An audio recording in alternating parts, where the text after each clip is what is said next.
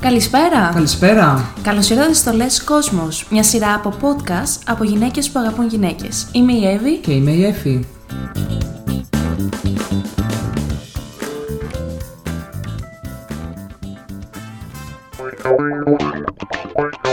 Ρε εσύ, γιατί κάνουν διαδήλωση γκέι και μας λένε ότι είναι περήφανοι. Ας κάνουμε κι εμείς οι straight μια διαδήλωση να πούμε ότι είμαστε περήφανοι. Εύλογη τοποθέτηση θα έλεγε κάποιος άνθρωπος που δεν ανήκει στη ΛΟΑΤΚΙ κοινότητα. Το πρόβλημα σε αυτή την τοποθέτηση είναι η αμάθεια και γι' αυτό είμαστε εμείς εδώ να διαφωτίσουμε όσους θεωρούν ότι το Gay Pride δεν έχει λόγο ύπαρξης. Α ξεκινήσουμε από τα βασικά. Μάρτιος του 2021, Ρώμη. Άγνωστος ξυλοκόπησε γκέι ζευγάρι στο μετρό επειδή κρατήθηκε από το χέρι. Μάιος 2021, Λετωνία. 29χρονο γκέι άντρας πέθανε έπειτα από εμπρηστική ομοφοβική επίθεση, αν είναι δυνατόν. Οι straight άνθρωποι λοιπόν και τα straight ζευγάρια μπορούν να αγκαλιαστούν οπουδήποτε στο δρόμο, στην πλατεία, ε, να πάνε μαζί για ψώνια χέρι-χέρι στο σούπερ μάρκετ, χωρίς να έχουν κάποιο φόβο ότι κάποιος θα τους επιτεθεί λεκτικά ή σωματικά. Ξέρεις τι είναι ρε εσύ να φοβάσαι να, να κρατήσεις τον άνθρωπό σου από το χέρι στο δρόμο απλά όπως κάνουν όλα τα straight ζευγάρια γιατί φοβάσαι ότι θα σε κλεβάσουν; Δεν ξέρεις τι είναι λοιπόν και ελπίζω να μην μάθεις και ποτέ. Οι straight άνθρωποι επίσης μπορούν στη δουλειά τους να πούνε στους συναδέλφους τους για το ωραίο Σαββατοκύριακο που είχαν με τη σχέση τους, ε, για το καινούριο μαγαζί που βρήκαν για φαγητό και το έκαναν στέκι, για το διήμερο απόδραση από την Αθήνα και όλα αυτά τα ωραία που συζητάμε γυρνώντας τη Δευτέρα στη δουλειά. Είναι, είναι πάρα πολύ ψυχολογικό, δεν είναι; Φυσικά. Παρ' όλα αυτά, guess what? Οι γκέι συναδελφοί σου ίσως να μην μπορούν να το κάνουν γιατί φοβούνται ότι θα αρχίσουν τα πηγαδάκια και θα αρχίσουν τα κουτσομπολιά και όλα αυτά. Και πέρα από το bullying που ίσως δεχτούν, το πράγμα χοντρένει περισσότερο γιατί είναι πιθανό στα ελληνικά δεδομένα από έναν ομοφοβικό υπεύθυνο ή εργοδότη να χάσουν ακόμα και τη δουλειά τους. Έτσι ακριβώς είναι. Οι straight άνθρωποι μπορούν να παντρευτούν στην εκκλησία και στο δημαρχείο. Ο γάμος δεν είναι μόνο η ένωση δύο ανθρώπων που αγαπιούνται, αλλά και μια νομική κατοχήρωση. Το κράτος σε αναγνωρίζει σαν ζευγάρι. Τι σημαίνει δηλαδή αυτό; Αν ο άνθρωπό σου βρεθεί στο νοσοκομείο, χτύπα ξύλο, μπορείς να τον επισκεφτεί και να πάρεις αποφάσεις για εκείνον ή εκείνη, αν δεν είναι σε θέση. Η περιουσία που θα χτίσεις με τον ή την σύντροφό σου ανήκει και στους δύο εφόσον φτιάχτηκε από κοινού. Επιδόμα γάμου κτλ. Το σύμφωνο συμβίωσης ευτυχώς λύνει κάποια προβλήματα για τα γκέι ζευγάρια, αλλά φαντάσου το εξής σενάριο. Είσαι με τη σχέση σου 2, 3, 5, 10 χρόνια και δεν έχει σύμφωνο συμβίωσης και προφανώς δεν μπορείς να παντρευτείς. Οι γονείς του ή της συντρόφου σου είναι αντίθετοι με τη σχέση αυτή και δεν σου επιτρέπουν να είσαι δίπλα του ή δίπλα της στο νοσοκομείο, σε ένα χειρουργείο κτλ. Πώς θα σε έκανε να αισθανθείς το να μην μπορείς να βρεθείς δίπλα στο σύντροφό σου; Για πες μου λοιπόν, πώς θα σε έκανε τώρα να αισθανθείς αυτό, είναι δυνατόν; Και τέλος, δυστυχώς, το ίδιο ισχύει και για την τεκνοθεσία. Πέρα του ότι η νομοθεσία όσο αφορά την υιοθεσία στην Ελλάδα είναι απαράδεκτη Έτσι και κι αλλιώς ειδικά είναι. Έτσι κι έτσι κι αλλιώς. αλλιώς και ειδικά για τα γκέι ζευγάρια, συναντάμε και άλλα προβλήματα. Παράδειγμα, έχουμε δύο γυναίκες ζευγάρι που αποφασίζουν να κάνουν παιδί. Η μία από τις δύο φυσικά δεν αναγνωρίζεται σαν μητέρα ή κηδεμόνας του παιδιού, επειδή δεν το γέννησε, άρα δεν έχει κανένα δικαίωμα πάνω στο παιδί.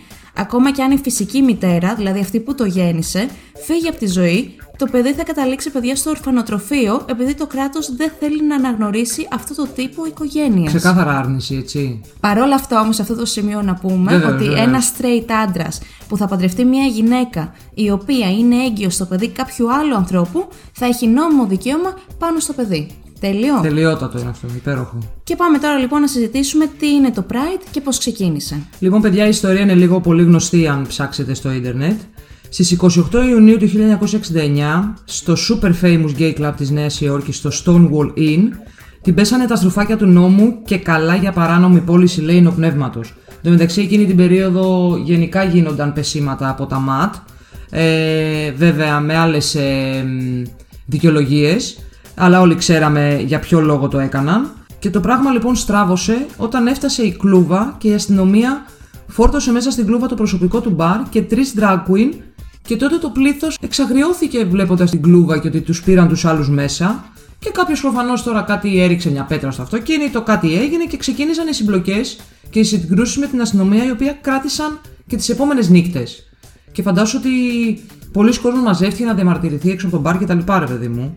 Αυτό λοιπόν μετά γέννησε την ανάγκη να δημιουργηθεί και να γίνει μια μαζική συγκέντρωση για την ομοφιλοφιλική απελευθέρωση και έτσι οι γκέι ακτιβι- ακτιβιστές κυκλοφόρησαν φυλάδια περίπου στα τέλη Ιουλίου.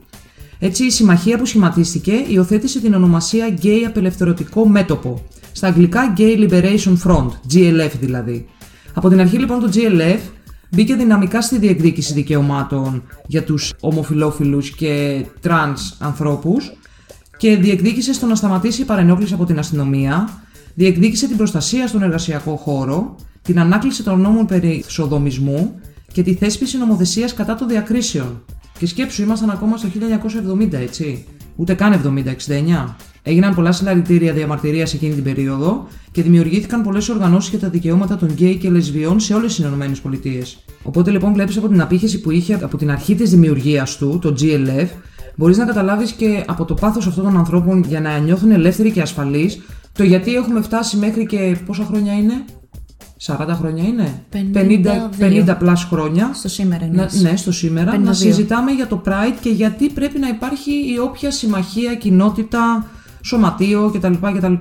Και πραγματικά είναι τόσο πολύπλευρη συζήτηση κάθε φορά, αλλά το Pride υπάρχει γιατί δεν, οι άνθρωποι δεν νιώθουν ασφαλείς και πρέπει να επικοινωνήσουν την ανάγκη τους αυτή. Την ανάγκη τους αυτή και το γιατί πολύ απλά δεν πρέπει κάποιοι άνθρωποι να πλακώνουν κάποιους άλλους στο ξύλο. Ακριβώς. Πολύ απλά. Ένα χρόνο μετά λοιπόν, σε ανάμνηση του γεγονότος και συγχρόνως ως διαδήλωση διαμαρτυρίας κατά των διακρίσεων και της βίας, έγινε η πορεία για το Stonewall, με τα χρόνια όμως η επέτειος αυτή απέκτησε εορταστικό και διαδραστικό χαρακτήρα με διάφορα φεστιβάλ, ομιλίες κτλ. Απλώθηκε σε πολλές χώρες του πλανήτη και έγινε γνωστή ως Pride περηφάνεια που λέμε σήμερα. Τον Ιούνιο του 1999 το Stonewall Bar ανακηρύχθηκε μνημείο εθνικής κληρονομιάς και τμήμα της οδού Κρίστοφερ όπου βρισκόταν το μπαρ μετονομάστηκε σε Stonewall Place. Όμορφα Λοιπόν, να μιλήσουμε για την ελληνική πραγματικότητα τώρα. Η πρώτη απόπειρα διοργάνωσης Pride στην Ελλάδα έγινε από το απελευθερητικό κίνημα Ομοφιλοφίλων Ελλάδας στις 28 Ιουνίου του 1980 στην Αθήνα, οριοθετώντας την ως πολιτική εκδήλωση και επαναλήφθηκε δειλά δύο χρόνια αργότερα στο χώρο του Ζαπίου. Έπρεπε να περάσουν περίπου 10 χρόνια για να διοργανωθούν αντίστοιχες εκδηλώσεις και να σημειώσουμε πως πάλι τα στροφάκια του νόμου επιχείρησαν να παρενοχλήσουν κάποιες από αυτές, παρόλα αυτά δεν μάζεσαν οι άνθρωποι που διαδηλώνανε και πάρταραν μέχρι το πρωί. Έτσι. Διαδήλωση και πάρτι μαζί, έτσι. Ε, ναι, τι, πώς αλλιώ. να με το γιορτάσεις κιόλας. Την ίδια εποχή, στην παραλία της Θεσσαλονίκης, γίνονται οι αντίστοιχες διοργανώσεις από την ομάδα πρωτοβουλίας Ομοφιλοφίλων Θεσσαλονίκης.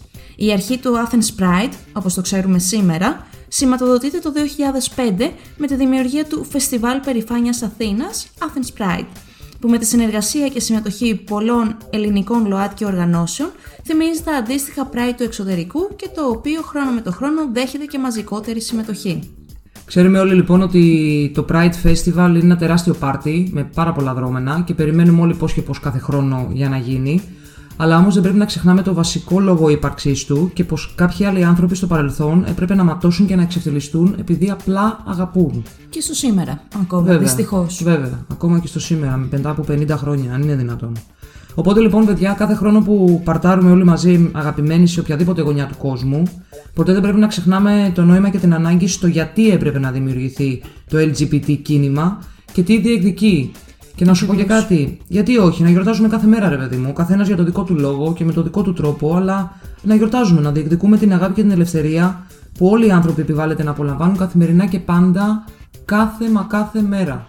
Δεν θα μπορούσα να συμφωνήσω περισσότερο μαζί σου. Είναι λυπηρό να μιλάμε για το 2021 και όχι να αναφερόμαστε σε χώρες της Ασίας και της Αφρικής που, όπως έχουμε ξαναπεί, το να είσαι ομοφυλόφιλος τιμωρείται με φυλάκιση, θάνατο ε, κτλ. Θάνατο κτλ.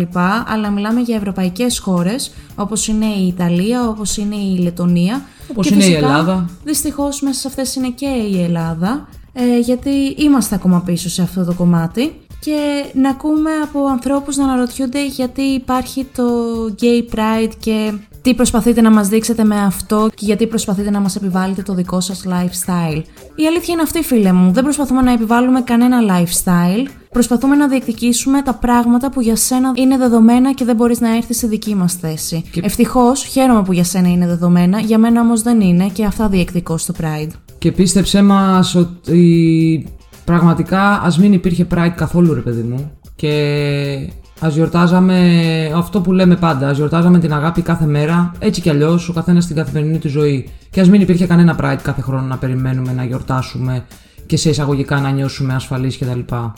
Αυτά λοιπόν θέλουμε να πούμε σε εσάς που μας ακούτε εκεί έξω.